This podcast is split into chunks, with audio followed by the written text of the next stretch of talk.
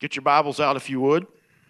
Oh, by the way, we have postponed the Valentine's uh, couples dinner um, with surgeries and sicknesses and nobody buying tickets. Um, we decided to cancel that. So we will do better in advertising that and get it, the word out in the community. I'm going to bookend this series.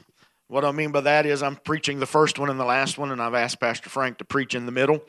Uh, we were talking and discussing this year and praying together, and um, he had this emotion in motion as a sermon, and I said, "Well, I think that's a whole series." because you know our God has created us with emotions. And there's all types of emotions. What has happened uh, down through the years, the church has not addressed those emotions, or they've told people to suppress those emotions, and we have not dealt with from the pulpit or in teaching or one on one counseling with mental health. I mean, we'll pray for people with cancer all day long.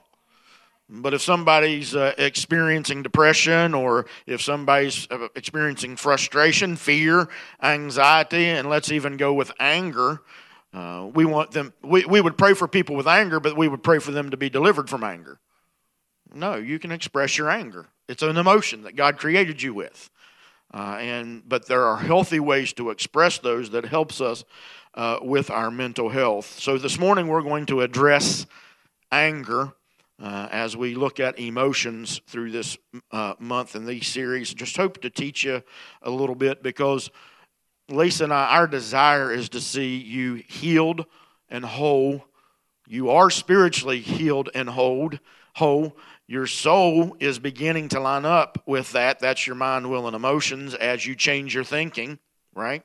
Right thinking leads to right, uh, and right believing lead to right behavior. Not right behavior leads to right thinking.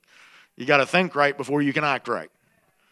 Um, so uh, we're not here to give you a behavior modification program or a sin management program, but I am going to talk about anger management this morning uh, in light of the scriptures and what Jesus said about anger, because we we believe that even our mental health is something that God wants to help us grow in, be healed in, and be strengthened in. Amen.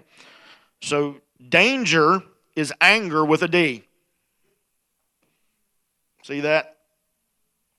It's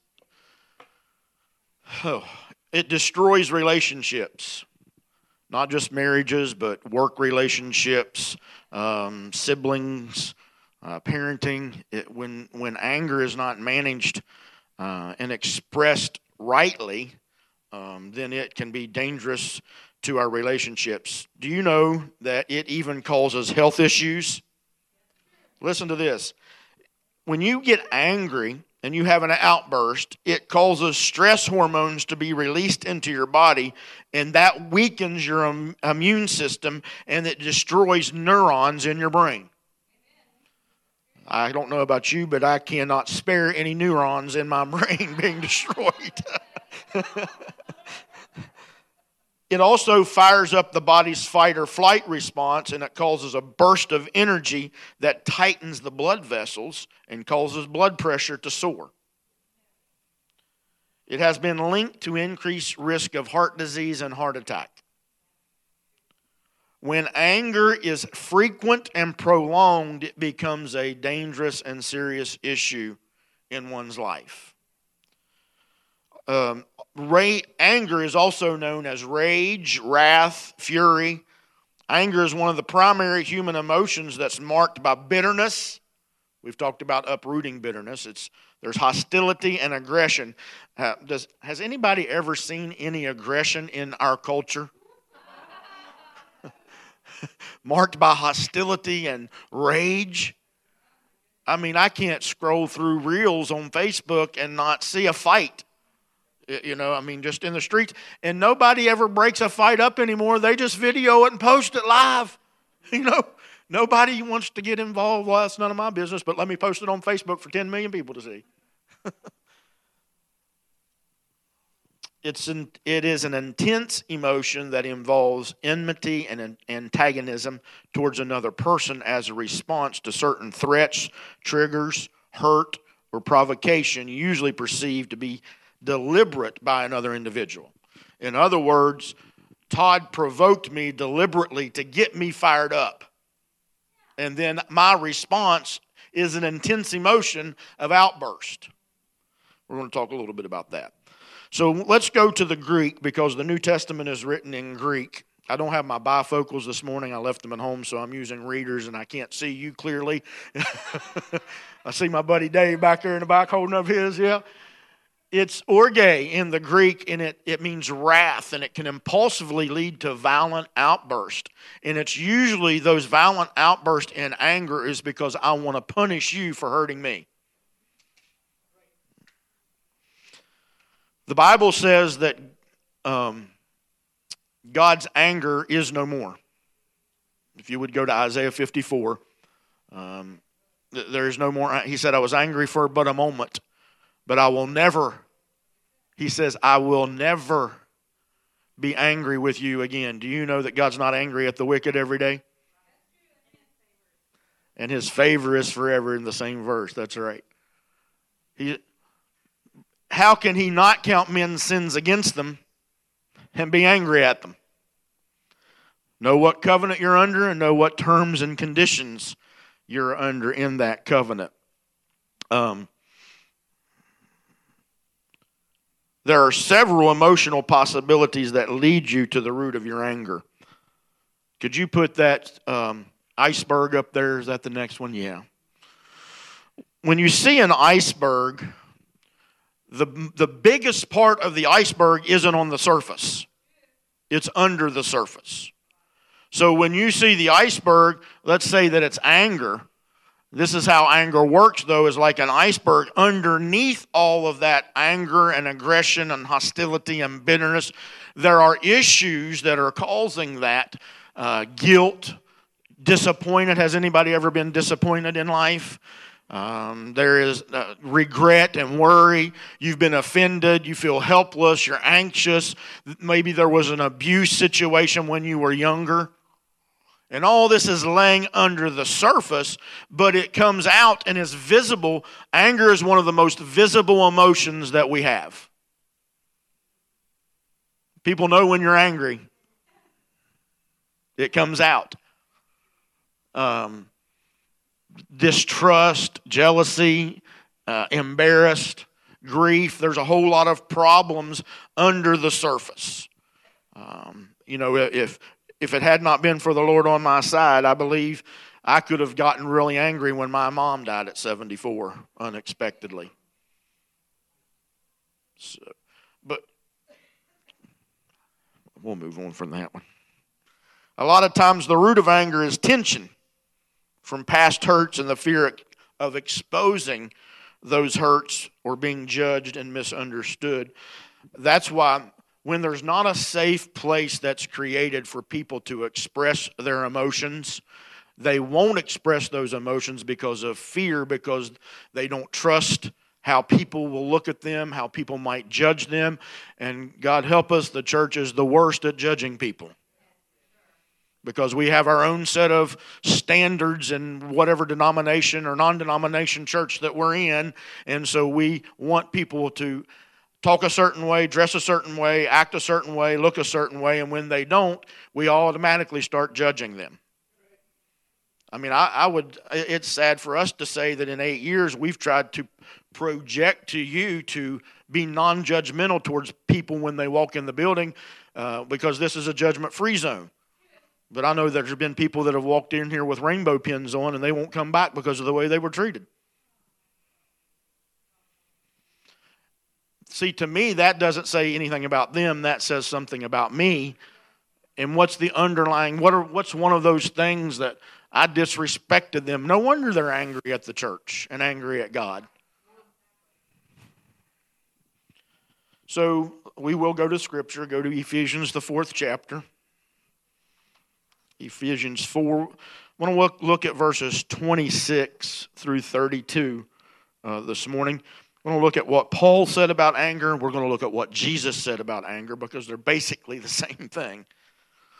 Um, Paul says to the church at Ephesus in verse 26 be angry. So, right there tells me that Anger is an emotion that I can express. Be angry. You can be angry. But don't sin. So there is a point where your anger becomes sin. And do not let the sun go down on your anger. Verse 27 And do not let the devil, don't give him an opportunity or a foothold, one script, uh, translation says. Now, Let's let me read it and then we'll go back and discuss it. The one who steals must no longer steal, but rather must do labor, producing with his own hands what is good, so that he will have something to share with the one who is in need. Verse 29 Let no unwholesome word come out of your mouth, but if there is any good word for edification according to the need of the moment, say that, so that it will give grace to those who hear. Do not grieve the Holy Spirit of God, by whom you were sealed for the day of redemption. All bitterness, wrath, anger, clamor, and slander must be removed from you, along with malice. And be kind to one another, compassionate, forgiving each other, just as God in Christ has forgiven us. Anybody say amen? Thank you, Jesus, for forgiving us. Let's break this down a little bit. Be angry. Let's set the record straight. Anger is not a sin against God. It's not even a sin to God. James 5:16 tells us that we should confess our sins, trespasses, our faults to one another. Doesn't say confess your sins to God. 1 John 1 9 is not a Christian's bar of soap to keep washing yourself of your sins. Oh, come on, if somebody help me. I'm, I'm talking about 1 John 1 9. In the Greek, the word confess is a one time action verb. It shows a one time confessing, and confessing means to say the same thing as in that particular usage of the word. So it's amazing. I've shared this with you before, but this is a good review. That when we are sick, we tell people to confess what the word says. By his stripes we were healed. When there's lack, we tell people to say what the scripture says. Philippians says, My God shall supply all of my need according to his riches and glory. We're confessing what the scripture says. All good and perfect gifts come down from the Father. I've been blessed with all spiritual gifts, everything that pertains to life and godliness. So that's what I confess when there's lack or need. But when it comes to sin, we're telling people to constantly confess their wrongs, their faults, their hurt. Confess what the Word says about your, your sins. Behold the Lamb of God that takes away the sin of the world. God's not counting men's sins against them. 1 Corinthians 13, love keeps no record of wrong. I mean, we can go on and on and on. Confess what the Word says. So you confess your sin to, the, uh, to God, saying, Yes, I believe that you took him at the cross and the blood of Jesus has washed all of my sins away as far as the east is from the west and the blood of Jesus will cleanse you. The word cleanse there in the Greek shows a, a, a one time action that keeps on going. The cross, the blood of Jesus, you were forgiven at the cross, not when you asked for forgiveness. And since that point, when we've confessed and believed, then that blood keeps cleansing us. If I get angry at Lisa, and I lash out at Lisa, and the flow of blessing from Lisa to me ceases because I've got this issue. She doesn't have the issue, I've got the issue. And so now I'm not receiving from her the blessing that I can receive from her romantically, intimately, just in conversation. I, have stopped that blow. That flow, then I, I go not so that we can get married again. Our relationship never changed. I'm still married to Lisa. She's still married to me. I didn't take the ring off and put it in the drawer. We're still married. But I go to Lisa and I ask, I, I Lisa, I'm sorry for what I did, that outburst of my anger, because now I can receive from her what I need from her. And we, in exchange, that flow keeps going. God never stops sending the blessing. The blessing of God is always flowing. Matthew said it uh, the blessings are chasing after you. I'm blessed in the city and I'm blessed in the country. I'm blessed in my going, I'm blessed in my coming. It says in Deuteronomy, the blessing shall overtake you. but when in your mind, see, we were at enmity with God in our own minds, Colossians says. Isn't it amazing that we've preached for so long that sin separates you from God and God hates sin? God hates what sin does to his children, wrecking and ruining your life. But he's still chasing after you, just like the song said. Adam didn't go looking for God when he ate of the tree, God came looking for Adam. And he's never stopped chasing mankind. Listen to this. Confess your sins, faults, trespasses to one another. Pray for each other so that you may be healed. What needs healed in America today is relationships between people. In the context of Ephesians 4 26 through 32, Paul is addressing what anger leads to. Express it, he says, but don't let it lead to faults, trespasses, and sins against each other and towards one another. Then he says, don't give place to the devil or don't give him an opportunity. The word devil in that passage and in all of the New Testament, when you see devil, it is not a capitalized word in the original language that means that guy with red horns, a tail, and a pitchfork. It's accuser, the accuser of the brethren. Do you know that Jesus looked at Peter one time and he said, Get behind me, Satan? Was Peter Satan? No. He's saying you're antichrist right now. What, because he said he would go to the and defend him. What did he say about going to the cross? He was talking about going to Jerusalem and no, you're not going to do that. You, you can't do that. Well, that was against what Christ came to do. And so, as he began to uh, impede that progress, or he began to um, come against what Christ was supposed to do, that was an attitude or a spirit of Satan. And he said, Get behind me. So, devil is the accuser. Don't allow the accuser in. Because when the accuser gets in, he will feed that, that uh, anger that's in you. You will start feeling condemned. You will feel, start feeling uh, um, depressed and anxiety and shame and guilt. Now, what Paul then begins to do, as he says, don't let the accuser in. For most, do you know when the battle really rages? And the battle's in the mind. The battle really rages when your mind calms down and slows down from the busyness of the day and you get ready to go to bed your mind is racing. That's why Paul says, don't let the sun go down on your anger. Don't give that accuser a foothold. Then he begins to discuss with us in the context of anger. He begins to talk to us about the way that we should act towards one another, treat one another, how we should respond to one another. And the first thing he says is stop stealing from one another. I could go a long way with that one. And what he adds to that is work. Now, in at Grace Life, we tell you that your works and labors have ceased for righteousness, but your works and labor for a paycheck has not ceased. And we got a country full of people that won't work.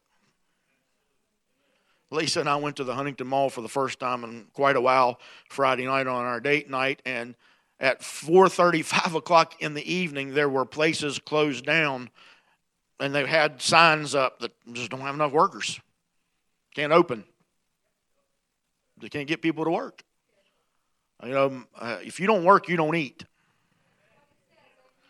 that's what paul was telling them and the reason he was telling them is they were waiting for something to happen that he said, Well, that's probably already happened. It's not going to be the way you think it's going to be. So quit just laying around and being couch potatoes. Get up and work. And the reason that we work and earn a wage, then we can pay our bills and we can have a roof over our head and shoes on our feet and a car to drive and food in our belly, but to also be a blessing. That's what Paul said there. Don't steal, work, and from your fruit of your labor, share. If you see a need, share. Then he says, clean up the way you talk to people. 99.9% of all preaching on that particular scripture, pastors, preachers, ministers, and evangelists will go to talking about four letter dirty words. And some of you need to clean those up, especially on Facebook. But that's not what he's talking about here in the context. The, here in the context, he's talking about there's a lot of rotten, threatening, and triggering language that goes on amongst people. When you make a threat towards someone, if I intentionally, I, I, I have a few trigger points, buttons that you could push. Uh, and if you do that deliberately, you might see the man of God have an outburst of anger. uh, but what are you pointing at, Matthew? he's back there pushing my buttons, is what he's doing. um, I, I'll just be really blunt and honest with you. Name calling is a button for me.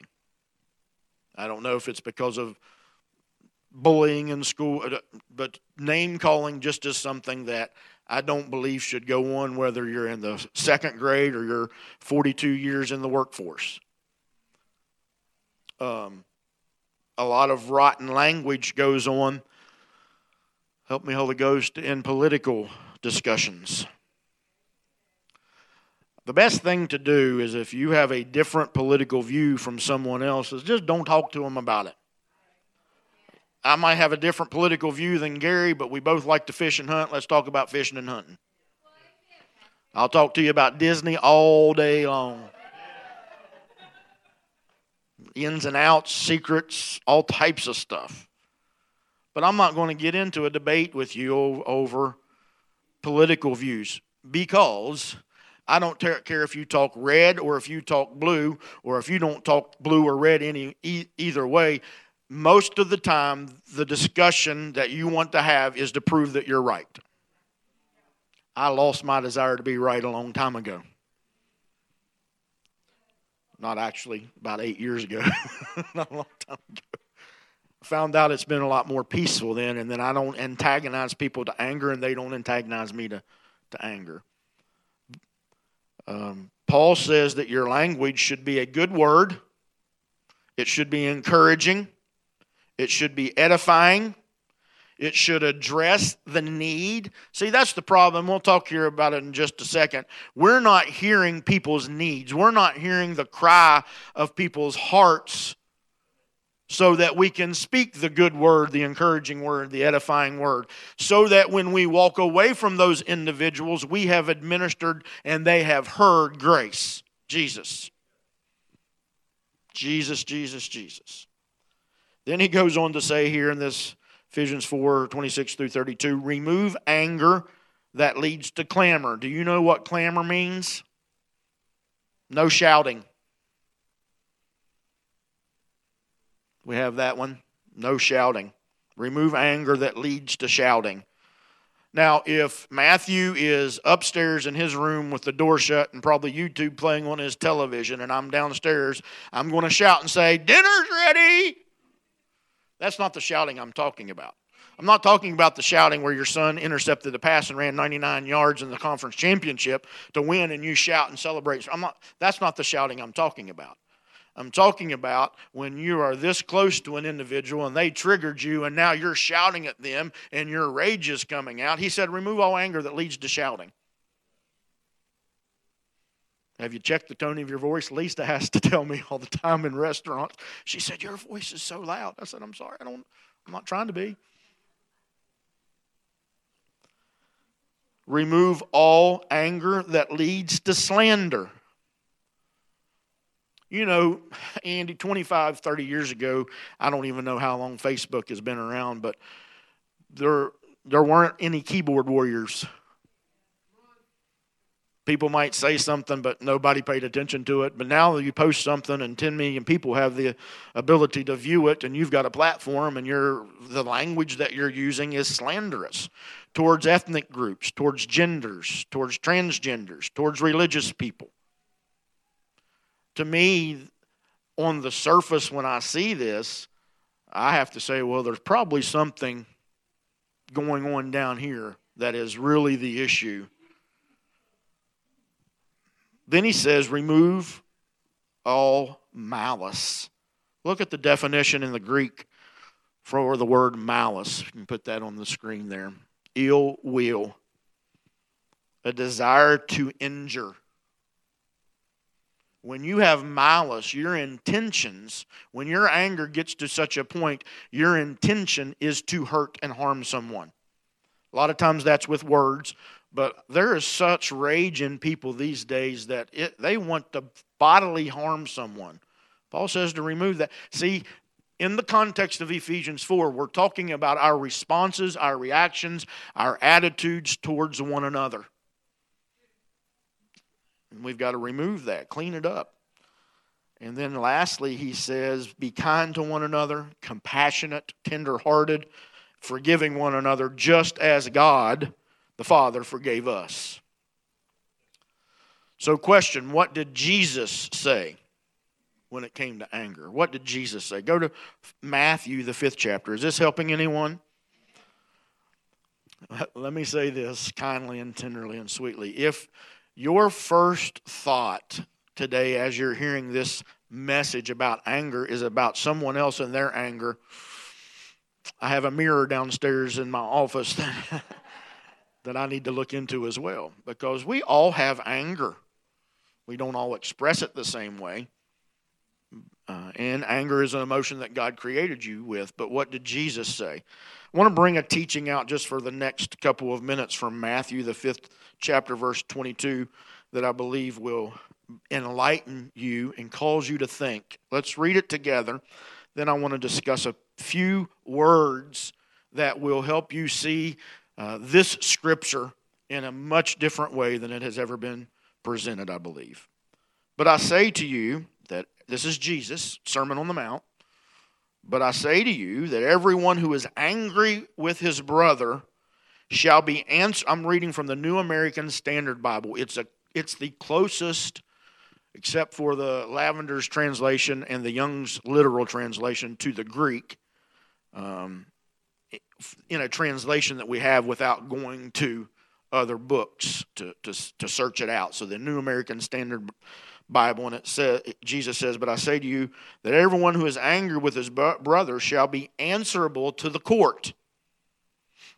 And whoever says to his brother, You good for nothing, low down, rotten, it really just says, You good for nothing, shall be answerable to the Supreme Court not of the United States. You'll see that here in just a second. And whoever says, You fool, shall be guilty enough to go into the fiery hell.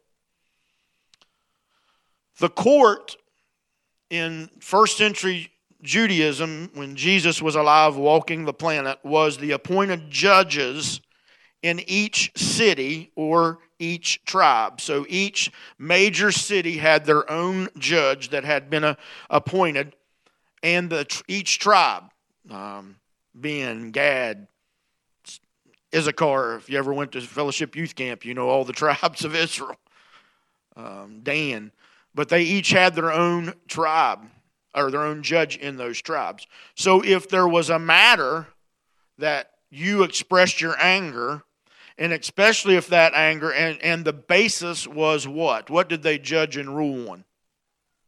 The law the first five books of the Old Testament, the Torah, the law of Moses, the 613 laws. And so, if there was an issue, and locally in each city or in with each tribe, if someone's anger led to murder, only those judges in that city could rule on capital punishment.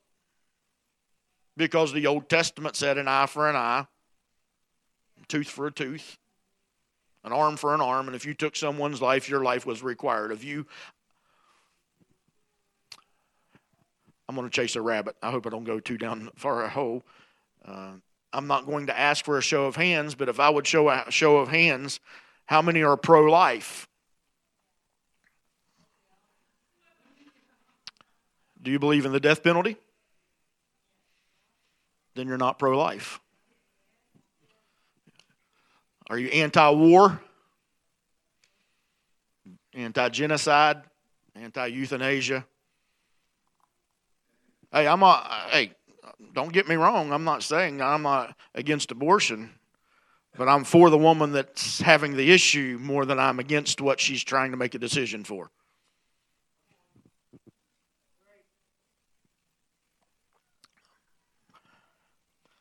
So, old covenant law, there was capital punishment. Under the new covenant, there is no capital punishment. Not, I'm not saying there's not consequences and that should, someone shouldn't go to prison. But, folks, do you think that Jesus would have a murderer brought to him and that he would condemn him to death? He already took that man's death or that woman's death. So why would he want them to die? He wants to love on them and bring new life to them, give them hope, even if that hope is behind bars for 35 years. What, baby? Yeah, or life. yeah, or life behind bars. He still wants to give them new life. I don't know how I got there from telling you that the court that these people went to for their anger was a local court. But then it says, and whoever calls or says to their brother, You are good for nothing, shall be answerable to the Supreme Court. The Supreme Court here was the Sanhedrin. It started all the way back with Moses when God told Moses to appoint 71 judges. And so the Sanhedrin always had 71 judges in it. And if there was a matter that the local government uh, judges couldn't handle or the tribal judges couldn't handle, it went to the Supreme Court, uh, the Sanhedrin. And then there were other matters brought to the Sanhedrin as well that dealt with the laws. They also appointed kings and they appointed the 23 judges that were in the major cities as well.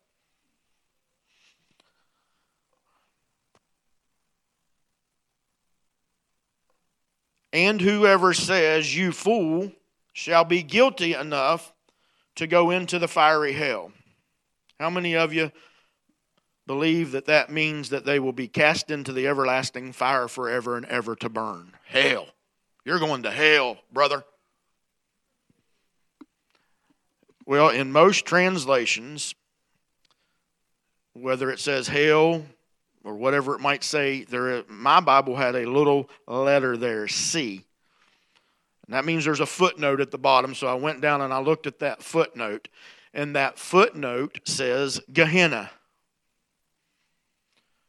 The King James language, language in writing has done a very poor job in translating the word hell. We in American churches have told people that their anger will send them to hell. And then most have this picture of somebody falling forever in utter darkness where the worm dies not and there's fire all the time. That's Dante's Inferno. That's not the biblical hell. Okay? The word Gehenna here, how many of you have ever been to Israel? on your trip to Israel, they more than likely, if you went with us, we went to the valley of Hinnom. Hebrew, the word is valley of Hinnom. The Aramaic word, which most have used and a lot of translation came into the King James, was Gehenna. It's the same geographical location, it's not a spiritual place. Gehenna. Guys, I'm telling you what's in the scripture. I'm not trying to make anything up or just try to sway your opinion. I do believe in a biblical hell. Okay? Let's just get that matter out of the way. But we have condemned people, and because of their anger, into a punishment that lasts forever when in the scripture it says it is a geographical location where there was a fire burning and where people couldn't afford to be buried were just thrown over the wall and the worm didn't die because there were bodies decaying all the time.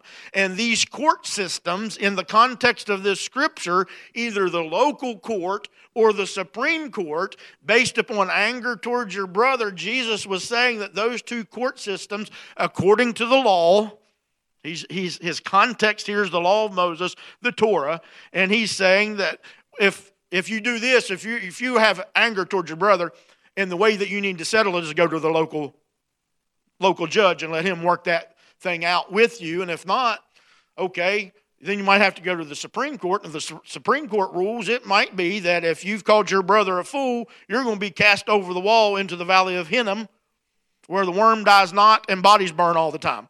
And that's where they burn their trash as well, and they still do to this day. Hope I'm not busting anyone's bubble. During the late First Temple period, Gehenna, or the valley of Hinnom, was the site where some of the kings of Judah sacrificed their children by fire. Context Jeremiah 7:31. Thereafter, it was cursed by the biblical prophet Jeremiah in chapter 19, verses 2 through 6. And in later Jewish rabbinic literature, Gehenna became associated with divine punishment in Jewish apocryphal writing, but not in the Holy Scriptures. It's been mistranslated, misinterpreted. It really means Gehenna, and in some places, when it's, you see hell, it's just simply the grave. When you die, they bury your body and they put you in the grave. Anger is not a sin against God. Any amens? Anger will not send you to eternal punishment. Some, if you agree, say amen. If you don't, that's okay. But sin, anger can lead and destroy, lead to and destroy your relationships. And you can end up living hell on earth. And that's what we have a desire to help people get out of. Anger becomes sin. If you write anything down today, write this down. Anger becomes sin when it directly opposes the spirit of love. We have not been left lawless, but we've been given the law of the spirit and life and love. And so, in the spirit of love, and life, we speak life over those situations. We clean up our filthy, rotten talk. And if it's not a good, encouraging, edifying word that meets the need of the situation, it's better for us just to be quiet. So, how does the Father, and I'll wrap it up with this, Frank, if you'll get ready to come. How does our Father teach us to respond? How does our Father teach us to respond? If anger, in the context that we're learning it, is our, and it becomes sin when we uh, trespass or have faults with our brothers and sisters and we mistreat them, how does our Father want us to respond? Number one, with no retaliation. We're never supposed to repay evil with evil. Romans 12 17. The Father didn't retaliate. Can you imagine how the Father must have felt? I'm quoting Lisa right now. Can you imagine how the Father must have felt when Jesus was wounded deeply, cut not only with spears and nails, but with words. The Father didn't retaliate. He could have blown that mountain up completely and destroyed everybody, but he didn't retaliate. Restrain it. Proverbs 29 11 says that a fool always loses his temper, but a wise person holds it back or controls it. Reevaluate it. Don't retaliate, restrain it, reevaluate it. James 1:19 says, "Here's how I need to reevaluate it. Be quick to listen, slow to speak. We've got those two backwards for a long time, and slow to become angry." Release it. Colossians 3 8. Paul tells the Colossians the same thing that he told the Ephesians. Rid yourself of all anger, wrath, malice, slander, and obscene speech. A lot of people become verbally abusive when they're angry. That's obscene speech. Release it. And then learn to rest in the finished work. Matthew 11, 28 and 29 says, Are you burnt out on religion? You frustrated? Come and take find how to really take a rest. Learn from me. Watch the way I do it. Work with me, and I'll show you the unforced rhythms of grace. That's called the flow. Managing your anger takes growing in that grace and that knowledge of our Lord and Savior managing anger takes letting and allowing Holy Spirit to comfort you, to calm you, and to teach you in those moments so that you can restrain it and reevaluate it and release it. And a lot of times it's just a moment of Selah. Pause. Just slow down and pause. Meditate. Think about it before you respond. I know there's a, a, a plethora of reasons, a variety of situations going on in people's lives, and a lot of times we don't know the backstory. And when we don't know the backstory, it's better for us not to try to uh, assume what's going on because you know what you know what assuming does, don't you? Uh, just look at the word and you'll figure it out. but as you stand to your feet this morning, maybe you're even angry at God because of a loss. You know, I don't, I don't know. Maybe some people lose a loved one and they become angry at that person that they lost. I've heard people say, well, you, lo- you left me too early or I needed you. There's just a, an anger there. Maybe you're angry in your marriage. Maybe you have kids that you're angry at. A brother or sister that's estranged. I, don't know all of your situations, but this morning, what I want you to do in this moment is what's the underlying that that emo- the anger emotion is secondary to really something else that's going on below the surface? Is there a hurt there that you haven't allowed Jesus to come in and heal you of? Is there still guilt and condemnation, shame because of something that you did before and you've not released it, and because of that, now you get angry at other people? Think about it. Just close your eyes and meditate on it. Where, where does the Holy Spirit, will you allow Him in this morning?